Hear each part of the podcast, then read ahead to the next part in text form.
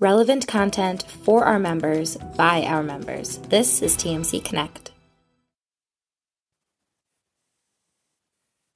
All right. Good afternoon, everyone. This is Rich Swerbinsky with the Mortgage Collaborative. This is the last week in Mortgage Today, our weekly walk through all the latest, greatest news uh, and happenings in the mortgage industry. Uh, each week, I am pleased to be joined by one of our lender members as my co host. And this week, very pleased to be joined by uh, my friend, one of our oldest members, one of our board members, the best dressed man in the mortgage industry, founder and CEO of U.S. Mortgage Corp, Stephen A. Milner. Stephen A., thanks for joining me, bud. Thank you, bud. You're the best, Rich. But before we go on, I just want to say that um, on behalf of uh, the Mortgage Collaborative, as the president and CEO, um, I just want to, uh, I just think you're doing an outstanding job day in and day out. And uh, we've all had our challenges running our organizations. And I think you and your staff uh, have done an outstanding job. And I want to commend you and thank you for all that you've done for uh, the members and the industry itself. So I wanted to lead the discussion off by saying that, sir. Thank you. That means a lot coming from you. And I remember, like, you were one of the people. I remember meeting you at the MBA secondary conference in your hometown in New York. And yeah. we were just getting going and, you know, needed credible members to join and uh, asked you to kind of take a chance on what we were doing. And uh, I'm glad that you found value in it. And yeah, appreciate your membership. Thank you. Right. All right, so let's get into it. So much going on right now in the mortgage industry. It's crazy right now. We're coming off this insane year of volume and margins. Um, volume has slowed down a little bit right now, but just so much going on right now uh, with just uh, an in, a burgeoning inventory issue uh, in the industry. Uh, you know, escalating home values. Uh, we're coming out of the pandemic. Uh, we've got a new presidential administration that's putting some housing policy proposals out there. Changes at Fannie, Freddie, HUD. Um, to start out, though, Stephen A., um, how did 2020 end for you? And what are some of the major initiatives you guys have in the hopper right now as we get into Q2 of 2021? Well, 2020 was a great year. We close to 1.8 billion. Um, we're very excited about that and very uh, proud about that uh, on the volume side. Uh, as far as initiatives, Richard, um, we're really focusing a lot on expanding our training uh, and on uh, a training department, not only on the ops side, but more on the sales side. As you know, I before I got into the mortgage banking business, I was an edu- I was a teacher for 18 years, so I've been ve- always been very focused on education and teaching, even to this day. So I embrace that. But um, we're doing a lot on the uh, you know we're a purchase purchase money shop. We're still doing about 72% purchase money. Uh, so we're very so we, still continue to pursue that. Um, and as you know, I still originate loans eight eight to ten million a month myself as the CEO. I'm licensed in every state. So I embrace that, and my salespeople seem to like it because it really keeps me in touch with the manufacturing process and the assembly line. And uh, I'm very much focused on that. It's excellent. And uh, yeah, such a throwback CEO, still originating. I know every, every TMC conference, you'll see Stephen A. usually in the front row of every session, studiously taking notes. Um, yeah, a guy that works hard, and uh, I know you you love to keep learning. Uh, yes. you know, 27 years now, I think you've had the company, but uh, you're always trying to figure out what's going on, uh, what, what's going to be happening next in the industry. Well, I think we have to, um, I mean, which topic you want to start with? I mean, as far as housing prices, I think uh, prices are still escalating everywhere due to lack of inventory. Uh, medium home prices, I don't know, what are they approaching? 350, 340, something like that? Three. I think I saw, yeah, the, the median uh, list price on a home, I think it was in February which you know homes just keep going up in value through march and now in april was 346 which was up i think 17% year over year. I mean that's a little does that give you any any pause any concern as the ceo of an independent mortgage bank uh, that home values are escalating so quickly? Uh, there's could be good to that right? Uh, providing equity uh, for people that uh, yeah. but yeah uh, i'm not you know, those things really don't concern me too much, you know, because I've been in the business 41 years now. I started in 1980, and uh, I've seen every cycle there is as far as uh, home buyers that you know borrowers desire to fulfill the um, the dream of home ownership. And uh, I was originating loans at 21% on a fixed rate in 1980. New York City was going bankrupt, and um, people were still buying houses, so they still in, pursue the, the the dream of home ownership. And uh, yeah, okay, so we have a shortage of inventory. You know, I learned the other day that we have more real estate agents now than homes for sale. Uh, that's an interesting statistic, uh, but that's the reality. And I think people will continue to look and, you know, all right, inventory is down, but I don't think that'll stop uh, people from pursuing uh, purchasing a home. And I think we'll get past it. And building is going to continue. There's going to be more per- permits out there than you than we've ever seen before. So I'm kind of excited about it. It's it's another it's another wave that we have to get that we have to ride, so to speak. And I think we'll do fine. So I'm not really that concerned about it. The purchase money b- business has always been the lifeblood of the mortgage banking business, and it will continue to, to, to be so. Refinances are great, but purchase money is what keeps companies in business, in my opinion. Without a doubt. And I know you guys have always been a very purchase focused shop. Uh, this is the last week in mortgage today. I'm Rich Swerbinsky with the Mortgage Collaborative, joined this week by the founder and CEO of U.S. Mortgage Corp, Stephen A. Milner. Uh, as always, we strive for an interactive program. Uh, any questions, comments, anything to add to the show, please feel free to drop it in the chat or the Q and A. I already see couple notes in there confirming Stephen A is the best dressed man in the mortgage industry. Stop. Also, a couple from uh, some of our Michigan members giving me a hard time uh, about the Motor City Kitties, uh, the Detroit Tigers taking two of three from oh. like to start the season. So, um, but uh, Stephen A, what about? So we have a new presidential administration. Right. And, um, you know, there was a lot as all all presidential candidates have housing policy that you know they have out there on their website as part of their official platform. Was little to no talk about you know the housing industry and any of the pre-election uh, debates or run-up. But we've seen uh, president biden um, be pretty aggressive uh, as it relates to potential uh, things that could be coming down the pike. Uh, just released a large uh, infrastructure plan that had a lot of housing tentacles to it. Right calling for the construction or rehabilitation of, uh, I think it was like half a million um, homes in low and middle income areas. He called on Congress to uh, eliminate some of the zoning laws that are penal to home builders, um, that's restricting some of the things they can do. Uh, just curious as to your thoughts on uh, just as it relates to housing policy, the new administration, um, you know, government's role in mortgage lending and you know some of the things that uh, uh, you've found interesting or notable uh, about the new administration's housing goals and plans. Well, I uh, that's a it's a good topic for discussion, Richard, and I just feel that um, you know I I I, I embrace the Biden's administration for uh, expanding their infrastructure plan infrastructure plan as it relates to uh, construction and rehab rehabilitation of um, of homes in low to moderate areas. Uh, just philosophically, and you know, I've always felt that everyone is entitled to a roof over their head, but not everyone is entitled to a mortgage. So as IMBs, we have to be careful about that. And I feel that if we had that philosophy in the late '90s, early 2000s, we would have avoided the uh, the Great Recession, quite frankly. You know, so as much as we want to implement uh, plans for um, low to moderate income homeowners, they still have to demonstrate the ability and the willingness to repay their loan. So we have to be careful about that. There's a balance there. And um, making good quality loans, respecting the relationships that IMBs have with their partners, whether it be the agencies or the aggregators, is a top priority.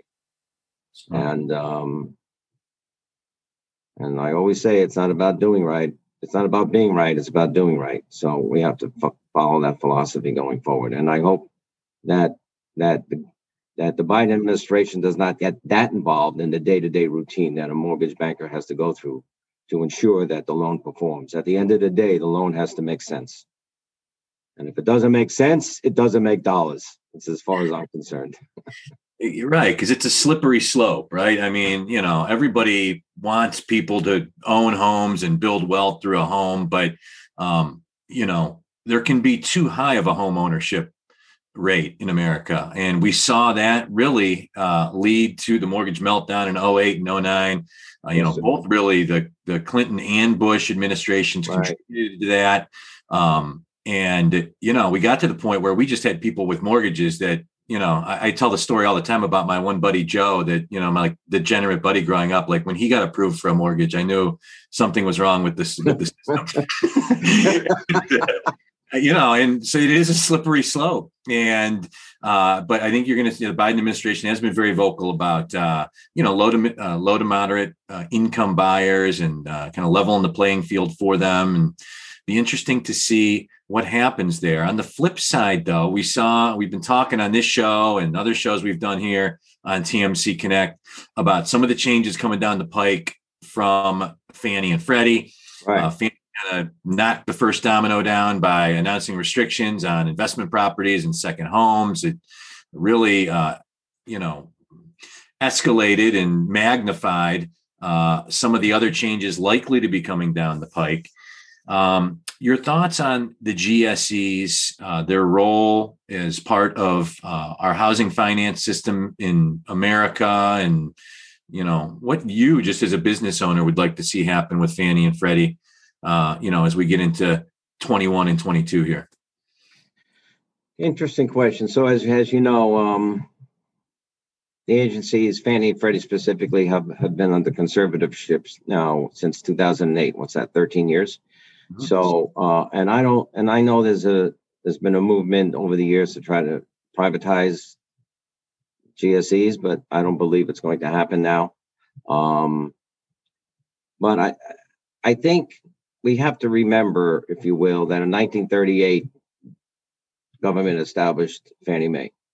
1970, they created Freddie Mac. The purpose, their purpose, the creation, the, the reason they were created was to provide um, home ownership, home, ownership financing. And that's been very successful.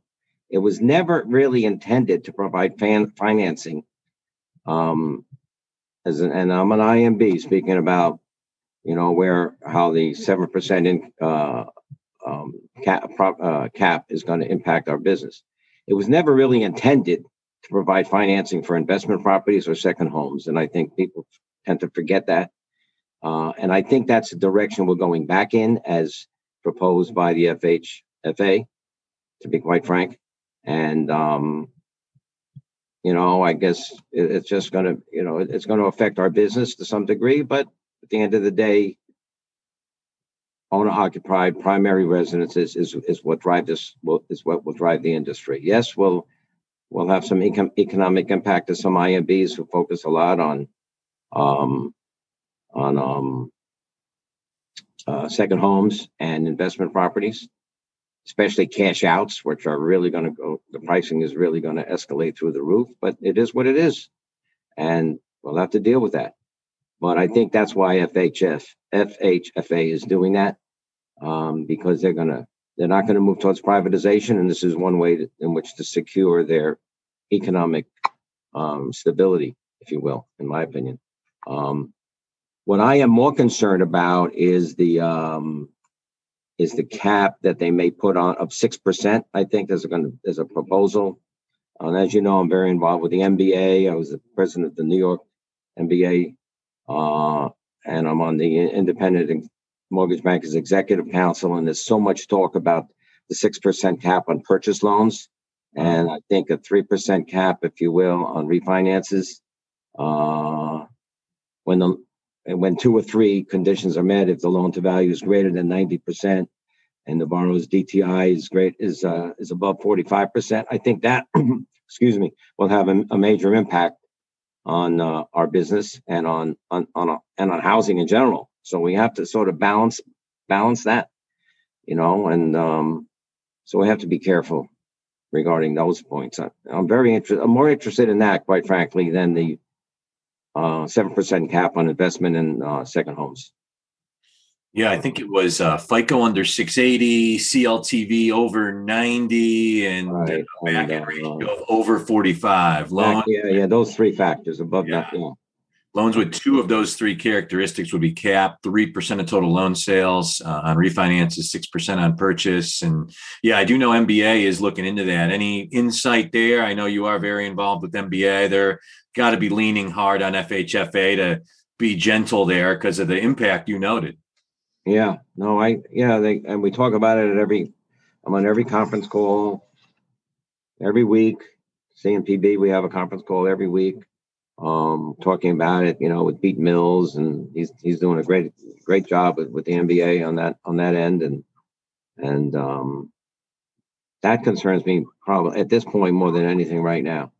Uh, GSEs have to survive. We get it, right? I don't think they're going to privatize, but so that's what they're doing fail to plan, you plan to fail, right? So that's what I think they're doing going forward. This is the last week in mortgage today. I'm Rich Swerbinsky with the Mortgage Collaborative, joined this week by Stephen A. Milner, the founder and CEO of U.S. Mortgage Corp. And Stephen A. To your point, you know the agency is kind of putting themselves uh, likely not headed for coming out of conservatorship, but doing some things to get their house in order for whatever lies next for them. Um, what about repurchases. Uh, is that something oh. that keeps you awake at night? Maybe that we may see a clamp down there, loans that you sell to the agencies that are going through, you know, post funding QC reviews uh, by Fannie and Freddie. Uh, what are your thoughts on that topic?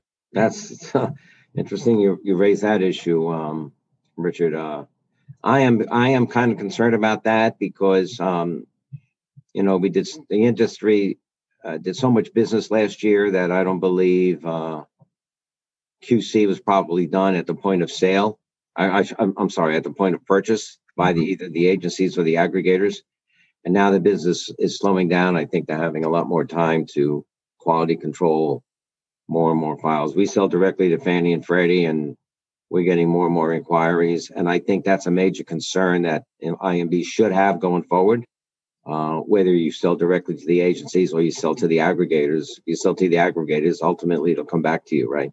So um, I just think that that may be something we really have to keep an eye on because I think, you know, with all the business that the aggregators purchase, again, to ensure their economic stability, they're going to want to they're going to want to make sure that the loans are going to perform. And if I think there's going to if they can push back to the seller, the originator, they're going to do that more aggressively than we've seen in the past. Um, only because a lot of the loans were purchased without any really major quality control prior to per, prior to the sale. So I think we're going to see that, and um, you know, I would, you know, as far as what we do at U.S. Mortgage, we try to do uh, um, a great deal of pre-closing QC um, even though the limit is 10% post closing. But, you know, if I could, I would try to do QC on every single loan. It's not possible. It's very hard to, to meet closing dates to do that practically, but we try to do as much as we can. And you'd be surprised when you do that, when you're aggressive, some of the things that you find. People will make mistakes, underwriters will make mistakes.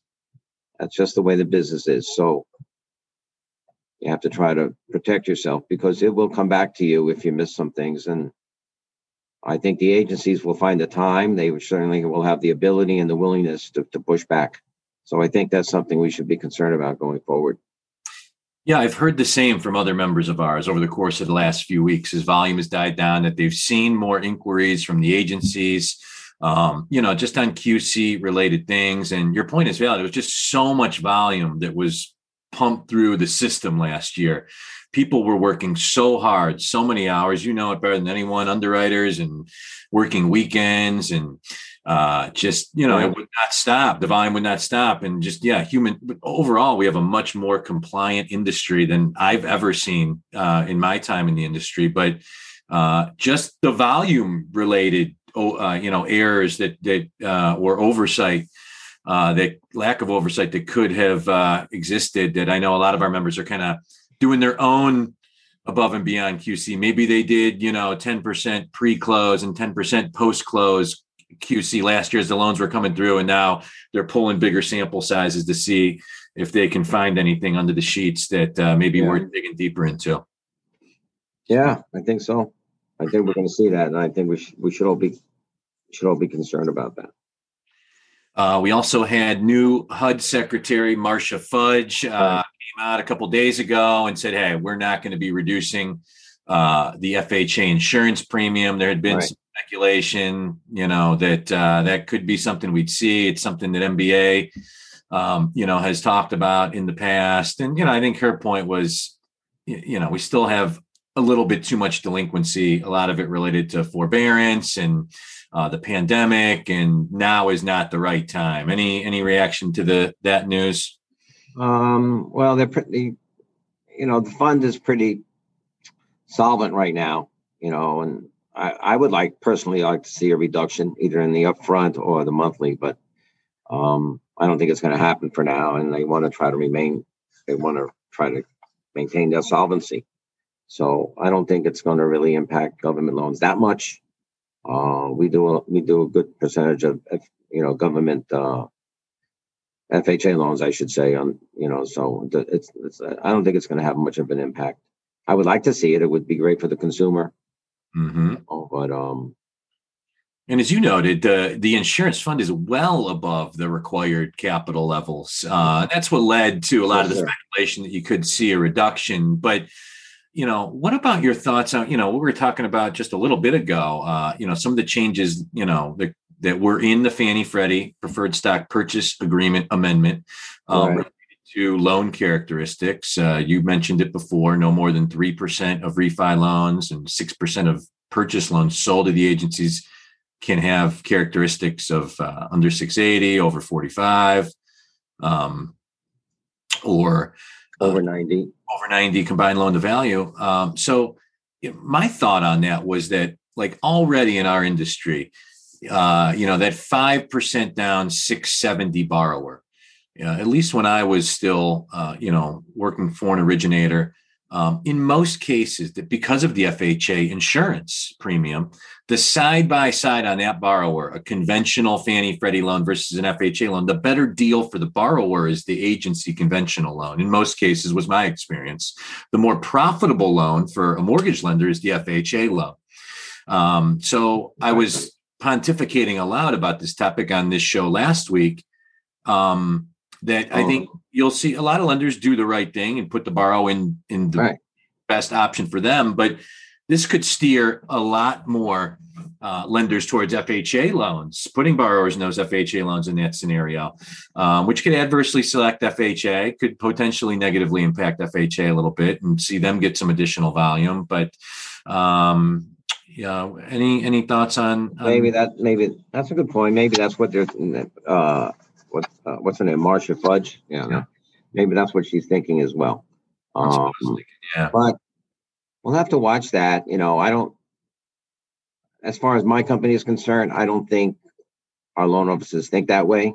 Mhm. You know, comp is not a function of that since April 11th, 2011, when Mhm. uh, when Dodd Frank Act uh, um, changed the LO comp ru- rules, where you can't get paid on the on the terms and conditions of the loan. Um, and I think I don't see the salespeople in my organization thinking that way. We certainly don't pay that way, so I don't think it's it's it's it's going to have.